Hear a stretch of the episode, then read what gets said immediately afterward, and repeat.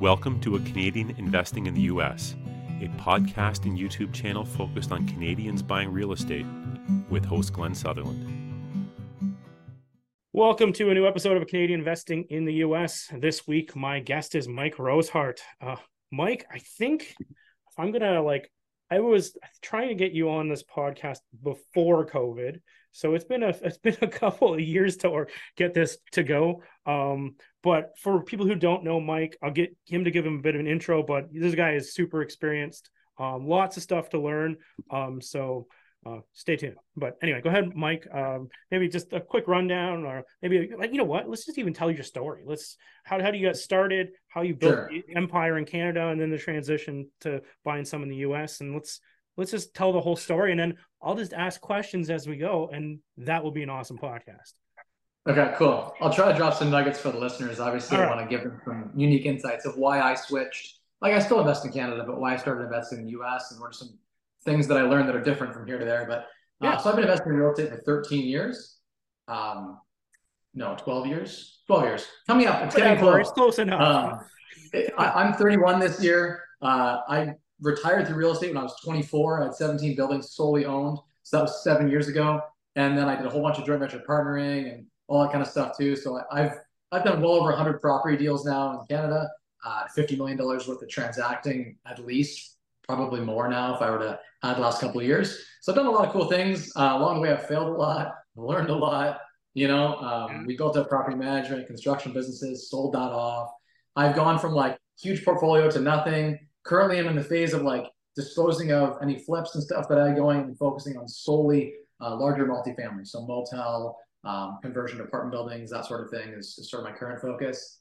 Um, yeah, we started going to Florida. Like how I got invested in the U.S. was started going to Florida because our in-laws were down there. So um, I'm kind of like a flexible retired yeah. schedule. So I brought the kids and we went down for the winter to Florida. This was like four years ago or so, and we're like, hey, the numbers make really good sense in Florida in certain areas comparatively to at home. And so that's where we kind of got attracted to the investing and um, yeah, we got. Where did you end up landing? Where, where, where are you investing in Florida? Okay, so we uh, we've been all over the place. Like I've done a deal, like a couple deals in Central Florida, down like towards Disney like Kissimmee area. We've got uh, three or four that we did, or three that we did in uh, Port St. Lucie, Jensen Beach area, so just yep. north of West Palm Beach on the east side. Yeah, yeah. And then we currently have a 16 unit uh, apartment apartment building slash like motel on the beach in Daytona Beach. Ooh, nice. Yeah, yeah. Okay. Well, that's that's awesome. So, um, I was, I was going to ask something else, and I totally went out of brain part. But anyway, no, no, that's awesome. Uh, Florida. Um, tell me about this. Like, what, why, why Florida? Why, um, what, what strategy you're using? That's the question I was going to ask you. You, you flipping these? You holding these? I guess the hotel you're obviously holding, but the the other ones, what, what, what were you doing with those? Yeah. So market conditions have changed, which is part of why we are doing the Airbnb strategy. So yep. we did a few flips too. That's not true. We tried a little bit of everything. I've dabbled with some flips. We bought a, a mobile home, then we renovated the whole thing and flipped it. We've done, you know, we bought a house with some land on it, and redid that, and we bought a couple flips and redone those. Um, they ended up being flips, but they weren't intended to be when we got into the two flips. Actually, they were supposed to be Airbnb properties, but I noticed the price was still good. Canada's tanking, interest rates are all time highs. I'm like, let's just cash this out. Like we're sitting on a 100,000 equity here. Let's take it and move it into a hotel or something bigger. So just a shift in focus was kind of what got us to to sell a couple of them. But um, yeah, I mean, I like to experiment. So I try little things, and if they work well, then I go deeper. And so that's sort of what I've been doing in, in Florida. And the thing that I like about about Florida is that well, one, the numbers seem to make pretty good sense. Um, two, I liked that I was there in the winters, and so initially it was like I wanted something to do, yeah, yeah. and I was bored, but I didn't have projects. So I uh, created some projects in the area and uh, get something to do, make some money. But um, yeah, I mean, there's there's so many different strategies that can work in the U.S. I like in the U.S. to get long fixed rate mortgages too, like 30 year fixed rate mortgages. That's huge, right? They're not feeling the same pain that we are. Like there's a nugget right there. If you're looking at like risk, the risk adjusted returns in Florida are much better because most people have a 30 year fixed rate mortgage at three, four percent, and they're most of them are assumable. There's even websites that specifically you know, you can go and find properties, hundreds of them that all have two and three percent rate mortgages, and you can buy those properties. So you can you can walk into a property with an eight hundred dollar a month mortgage payment that'll rent for three thousand dollars a month, and you can't do that in Canada. The mortgages are not assumable in the same way that they are in the U.S. and Canada, and so the the whole mortgage environment keeps it in a way that there's just less risk. And so the returns can be comparable to Canada, but the risk adjusted returns are much better in the US. And I mean, I'm still doing, I just picked up a 23 unit building in Sarnia, Ontario too. So I'm, I'm still doing deals here in Canada that make sense. It's just, I, I don't know. For me, I like both markets. Well, you know, you're bringing up a lot of stuff about the, the multifamily stuff too. And um, there's a, a it's a little bit biased for me, but like um, there's a stronger case to buy investment properties in Canada if they're multifamily. That's the way I look at it. Like if you're starting, if you're doing commercial like five plus, and you're now dealing with a cap rate, and you can, you know, the cap rate tends to be lower in Canada, so it means the property values are higher, uh, and it's just a numbers game. It makes a lot more sense than buying a house for a half a million dollars and renting it for two grand a month, right? Um, so there's, uh, um, I think it's gotten a lot harder to be a single family home investor in Canada, and it's gotten it's it's more at least if I was looking at more Canadian stuff, that's what I'd be looking at is more of what you're talking about. The would you say yeah. 32 unit? It, it makes a lot more sense. 23, yeah. 23, whatever. It's, it's run down. Like I'm picking up for 80,000 a unit, so like the ARV is 160 a unit, so we got a good 100% lift to achieve through renovation, but it's got potential. And then, like, I'm not going to completely poo-poo on Ontario. You got those terrible landlord laws, but the, uh, you know, there's there's a lot of perks. There's lots of perks to this, and the, the high rent, right, and the low vacancy. Like this place is going to be rented. Like that's one of the reasons we've been uh, looking at Texas for the big multifamilies. Where, um, for those ones, Texas is very, you know, it's similar to Ontario that way, right? Um, but it has uh better landlord laws. But um, you know what's interesting though? People talk about and what drew me to Florida initially, at least in part, was yeah. the landlord tenant board. Right, drove me out of out of Ontario in a lot of ways. And it's like I got to Florida and I have a horror story, man. It took us yeah, a year really? to get someone out of out of a property bought in Florida, and I thought, oh, the landlord the rules are in our favor. Nuh-uh. Took us six months to get a trial. Um, what? Yeah, we had a squatter living on the land who had owned the trailer that was willed to them by a previous owner three owners ago.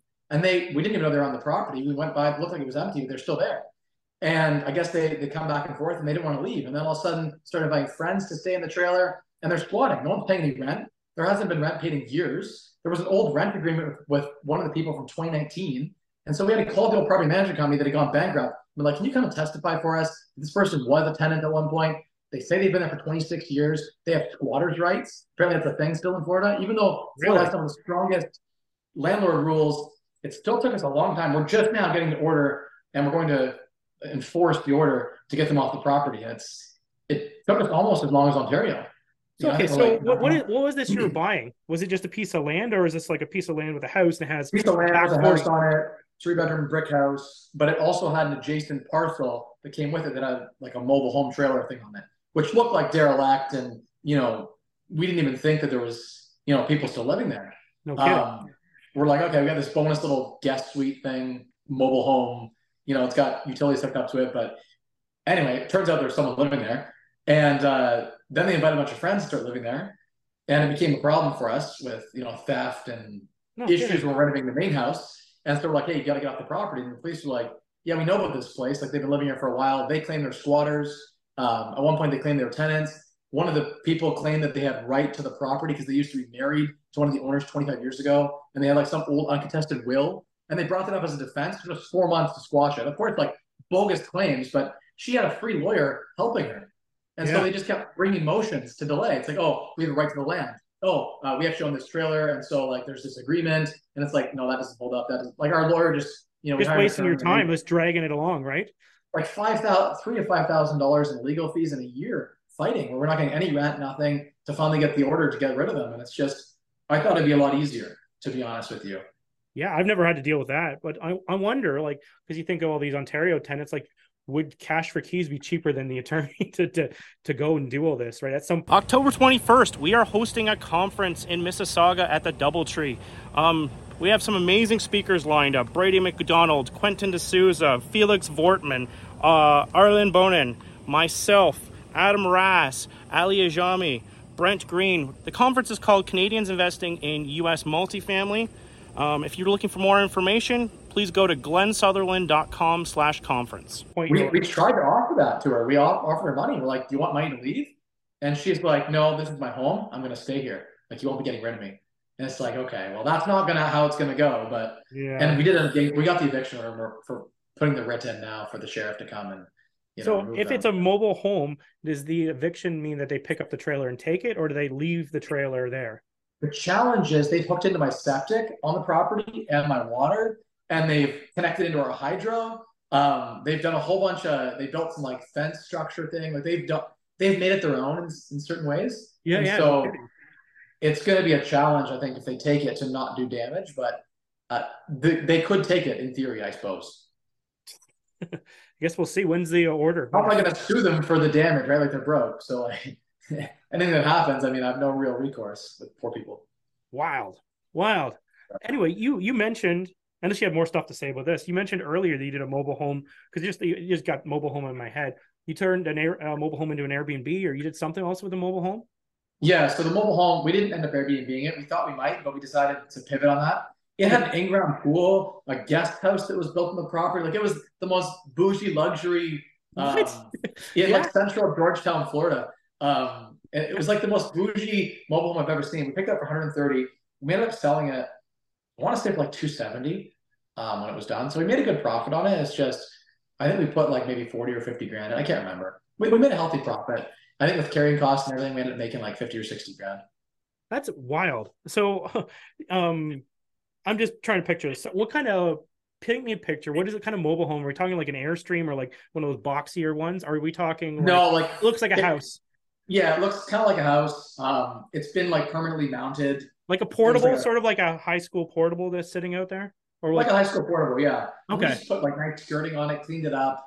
Yeah. You know, and it was actually a big. Like it had three bedrooms in it, so it wasn't a small one. Yeah. Uh, it was a large, large unit, and then had an addition attached to it. So that was another challenge.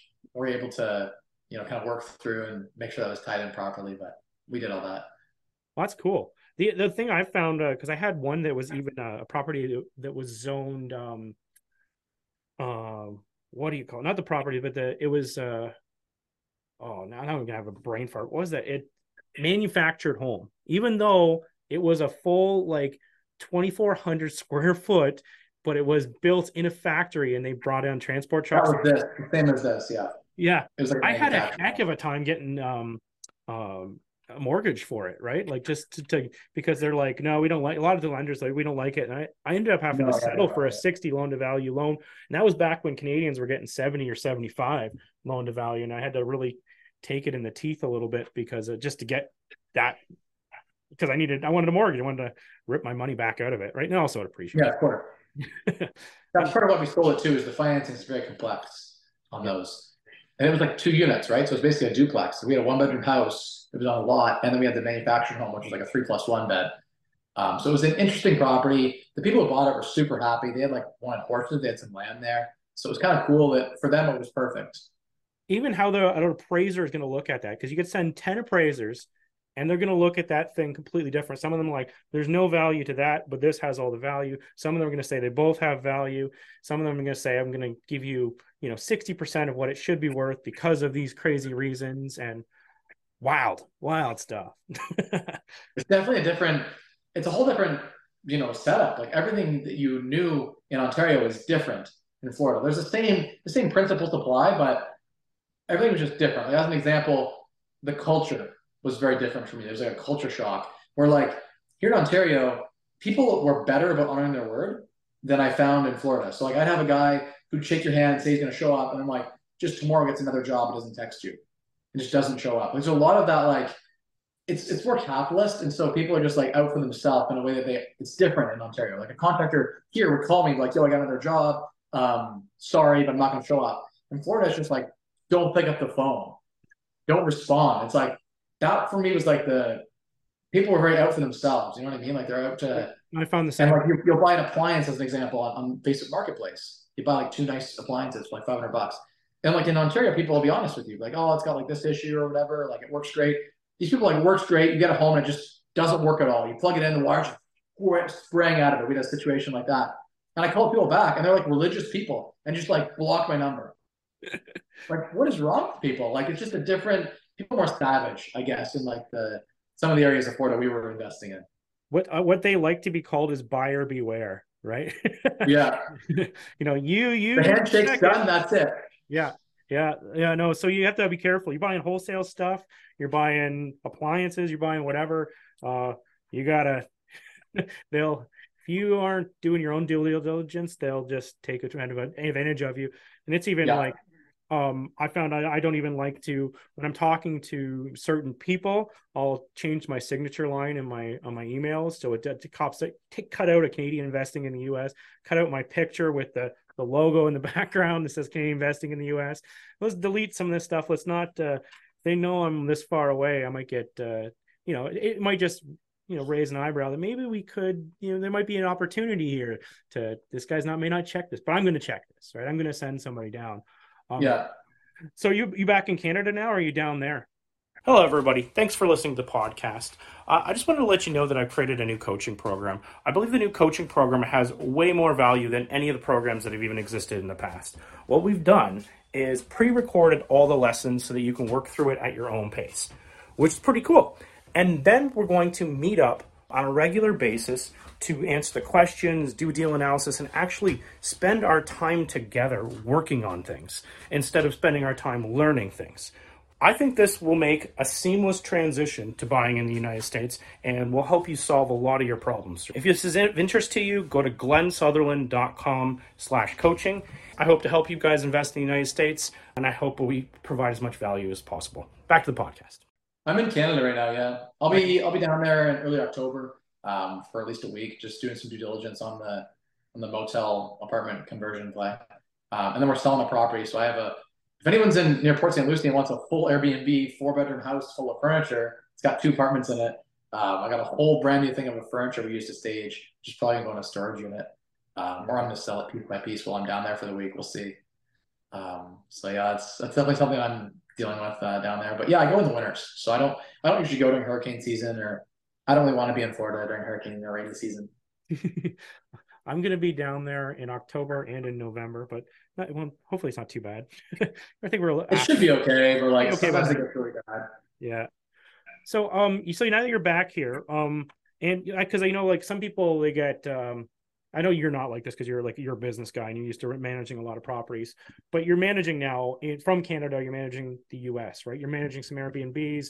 Um, sounds like you're managing some renovation or something at, mm-hmm. at hotel. Um, how does that look? What kind of like hours it taking to manage this? Uh, do you hire you know property manager? Do you hire project managers? Do you, what what what, uh, what kind of we, teams do you need to work this from a distance? Yeah, you need to have people for sure. You need to have people you can count on. Um, surprisingly, we hired a realtor to manage our our property management in the beginning, and that was didn't work out very well. They're more focused on selling houses and less focused on the issues at our property, and so it didn't end up working out very well for us. I've heard um, that a um, lot. They tend to like they like the idea of getting paid an extra income, but the, they don't realize that property management is like thankless and a lot of work.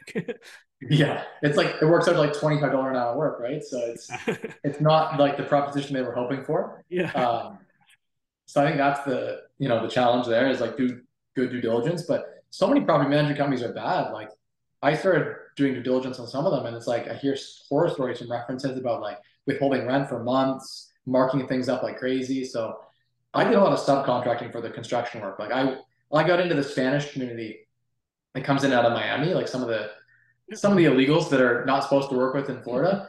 It'll be a legal guy, and then he'll have a bunch of illegals working under him, and like whatever he does is his business. I'm just paying him. Yeah. But I get subcontractors in there really cheap. Like we were ordering, I was having a guy do flooring for like under a buck a square foot for labor, and then they were doing, uh, they were, we were ordering the flooring out of Miami, and, and by the the crate, and for a couple of houses we got it for like, you know, a buck something a square foot. I think it was like a dollar forty or something a square foot. It was good quality LVP. So yeah. there's definitely more opportunity to get good deals down in Florida in a way that it's you don't get here in Ontario. Um, but it comes with its challenges, right? Like like I said, I had several contractors walk out, you know, not without saying anything. Like they're halfway through a renovation, they get a draw and they disappear. And you're like, man, like you're not gonna, you know, finish the job, not gonna give me a text, a warning, nothing, just disappear. And so there's a lot of that going on. Maybe it's because I was hiring like, you know, the bottom half of contractors, they're cheaper. Like I was getting guys who are doing a buck a square, right? So those kind of guys, they'll float to the next project. You know, they're they're not super super reliable.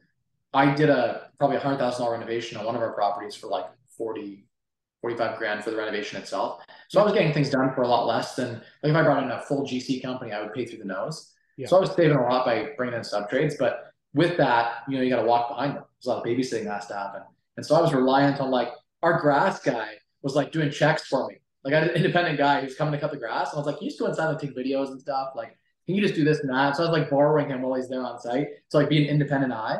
Yeah, so yeah, that yeah. like you oh, know oh, yeah. that third party eye. That, that if anyone he caught that, that was like a golden nugget, right? There was there was the golden nugget. He said you promised a golden nugget. There was the golden nugget. Is a, a third party eyes to watch the property, not the contractor sending you the photos of his work because they won't show you. Not the, the property manager either, because they can be buddies or not care to do the work. Yeah, third party um, sometimes the realtor that's going to sell it because they know that they're going to be like, you know, if you're close to the finish line and yeah. they they usually don't want to do this all the way through, especially for free. But if you're close to the finish line, they'll go over and they go, you know that they haven't like put windows in on one side of the building. You're like, what? yeah, yeah, all that kind of stuff. Yeah, definitely need to involve your realtor. They're like your power teams, your title company. I went and went to like five title companies and played them against each other. When I had a deal, I was like, here's the price, here's all the terms. Can you beat it? And then they would they would always sharpen their pencil like and I'd send back to the other title company and they'd be like, oh yeah, we can beat that for 20%. So I got like 50% off title fees from like initial ask. I was like, man, like some of these title companies are soaking people. And a title company is like a, your lawyer. You normally use like a law firm in Canada. Everyone uses title company for um, for closing. So you'd, you'd wire your escrow deposit instead of to the realtor. It's always to the title. I've always found in all my deals I've done. Um, it used to like in, in, Ontario, we do it to the realtor, right? The, the brokerage realtor comes, takes a check, brings it to the brokerage, but it's always to the title company, and we get the escrow deposit going um, to right to the title company in Florida. So maybe that's a trust thing. I noticed that a lot of the realtors in Florida are not like it's a lot easier to become a realtor in like Florida than it is here in Ontario. It's like a two year program now, right? So I think there's just a level of like I don't know what you want to call it, like integrity yeah. ethics that just isn't there in the same way. Like they'll lie to your face on a phone call in ways that they won't in in Canada. And like every every offer, another golden nugget is like I notice every offer, um, they'll have like waivers. Like we're not liable for all these million things on every deal because they're afraid of being sued and everyone's sue crazy in the US. So that's the thing that doesn't exist in Ontario. People aren't suing each other. I, I've been doing business for 11 years in Canada. I've never had a lawsuit ever. And I've had hundreds, probably thousands of sub trades and contractors work for me, and I've never had a lawsuit. And in my seven deals in Florida, we had three potential lawsuits. Like it's just everyone's looking for nothing ever never came of it. Like we never luckily had any issues, not on wood. But just what kind of what kind of lawsuits were that like what or what kind of things? Is it like liens or what? No, like people just they just threaten it a lot in a way oh. that they don't in, in, Canada. Like we didn't no one ended up going through anything and uh, like one point we had a contractor come with a gun. And like that was a thing that I didn't, you know, like he's like, I'm getting paid, or like someone's getting shot. And like the, he has a piece tucked into his belt, you know. So like that's a thing that I never experienced in Ontario. It's just it's different down there because people carry guns. So it's like imagine an irate contractor is maybe a little bit of drinking, not thinking clearly, you know, a bit behind on the budget, mispriced the job, and they realize halfway through they've mispriced the job. And we have a signed contract, and they're like, well, fuck, I, or excuse my French, like, oh no, I, I messed this up. And they're like, they're desperate. And it's like, they realize that they signed a contract and it, they made a mistake. And so they have a choice of like walking away or like trying to take things in their own hands. And like, it's, it's just different down there, more, more Wild West. Yeah. Yeah. I was just thinking about this too because you just mentioned title companies, right? Um, just to, I'll give some like some tips too for some people, right? Because they're listening to this. Um, yeah. You, are talking about shopping around, which I've never actually done the shopping around, but um, if you're shopping around, it's when you're the buyer. Typically, the buyer gets to pick the title company. A lot of times, the title company is does both sides of the closing, which is different than Canada. Usually, it's two yeah, different yeah. lawyers in Canada that do the closings, but it's the yeah. same in the U.S., which seems wild. Um, and then the the title companies they also um bid things out differently depending. So sometimes um, the title company will say, "Oh, this is our fees," and then they'll make it look really cheap. And then all the state fees and you know the registration of the, the deed will all come on as extra things. And other ones, it'll include all of it. So if you are going to shop around, ask them like, hey, what does this yeah. include? Does it include all this other stuff? Right? The Look at all the stamp. They'll, they'll charge you like twenty five dollars for the stamp, and they just have it on the desk boom, 25 bucks. yeah. So yeah, just do all that. Another thing that was interesting too as a nugget. talking with title insurance companies was um, I didn't, I couldn't believe the taxes and the setup fees on mortgages when you go and refinance a property. Oh yeah. In Ontario, it's zero. It's nothing. There's no tax at all. You refi, you get tax-free cash check. My lawyer could refi a property for 400 bucks here in Ontario because I, I, do all the business with them. So he'll refi for like 400 bucks legal fee, super cheap, maybe 100, 200 dollars in disbursements. A refi in the U.S. is brutal. Like you're talking in some cases on a $400,000 mortgage, like $8,000 in like federal Florida tax. Like you go to do a BRRRR in Florida, and you're like, shoot, there's like ten thousand dollars in fees to put a mortgage on, then refinance it and put another one on. It's like, wow, I didn't realize there was so many taxes and fees. They actually tax the hell out of mortgages. So if you buy in cash in Florida and raise the money privately, it's way cheaper. Like potentially even borrowing at like 12 to 14% is cheaper than doing an 8% mortgage plus all the fees on a short-term project, like a six-month flip. Because you annualize those fees and it's brutal. That was something that like was not a thing in Ontario, but like taxing the hell out of mortgages in Florida is a thing. Yeah, well, I hear that all the time from Canadians that go down there because they get excited on the purchase and want to set up a 30 year loan on it. And then it goes up in value where they did a light renovation and the, the value went up for whatever reason, the value went up and they want to do the refi and they, they back end load those fees on, on the 30 year loans. So if you want to break that early, huge fees. You want to, yeah. you know, and then you want to set up the loan. You're going to pay fees again, your origination, your title, your underwriting, possibly points, depending on the how crazy these title come or how crazy the mortgage broker is. Some of them want it, yeah. some of them don't. Um, it, it can really yeah. add up. Yeah, I usually like say at least I budget at least five grand, five to ten grand for like just for that. What's crazy is like with the because there's a, like almost a one percent just in government fees, which the that's a that state does, thing. That's going to be state. That's a state thing. Yeah, that's a that's, that's a Florida thing. That's a Florida but thing. Florida, crazy. Like you're losing a one percent lender fee right there to the government. Then yeah. you have another one percent just to the title companies. Then the broker might take a percent. If you're refining, there's more fees. You're talking like potentially the cost of the annual interest for the first year of that loan and fees up front. If you break that, it's like the BRRRR method does not work the same way in Florida as it does in Ontario. That's for sure. Yeah, no, I always say that it's it, it you can do BRRRRs in Florida all day long. That it's state specific. Certain states are going to make it easier for you. Certain states are going to be yeah. different. And same things with Ontario, but I think a lot of people like to put the U.S. in like one bucket. But you know, there is there is states that have there are states that are in Canada or than Ontario, right? There are states that have much better ones. They're all different. You got to know what you're trying yeah. to buy into. Florida, it yeah. does it is known for having good landlord laws, though. So I will state that. Um, that, they are usually in, they're in that bucket of the good ones. And it just it, even I was talking to some some lawyers and down there and attorneys, and they're like, you know, some of the attorneys were like, yeah, we have like tenants go six months without paying before from the start to the end of getting the eviction. It can take sometimes 120 days. Oh and you gotta, you know, gotta enact it. So I was like, wow, like I thought it'd be a lot quicker. So there's a lot of horror stories. I post on a forum about my situation, and I had tons of people come out and be like, yeah, it took us like four to six months to eventually get them out. So I thought it'd be like, out, no pay, no stay. But it wasn't that quick to enforce. So I've never had any tenants in my Florida property. So far, I've only flipped in Florida. I haven't uh, kept anything. Um, but like in Ohio, it's usually like you gotta wait till they're 30 days behind, and then you can file the eviction, and you'll have them out. Yeah, you can file the eviction and start the process. You'll yeah. have them done before the next month, so usually 14 to 30 days after that. So two months in total, or one and a half months to get them out.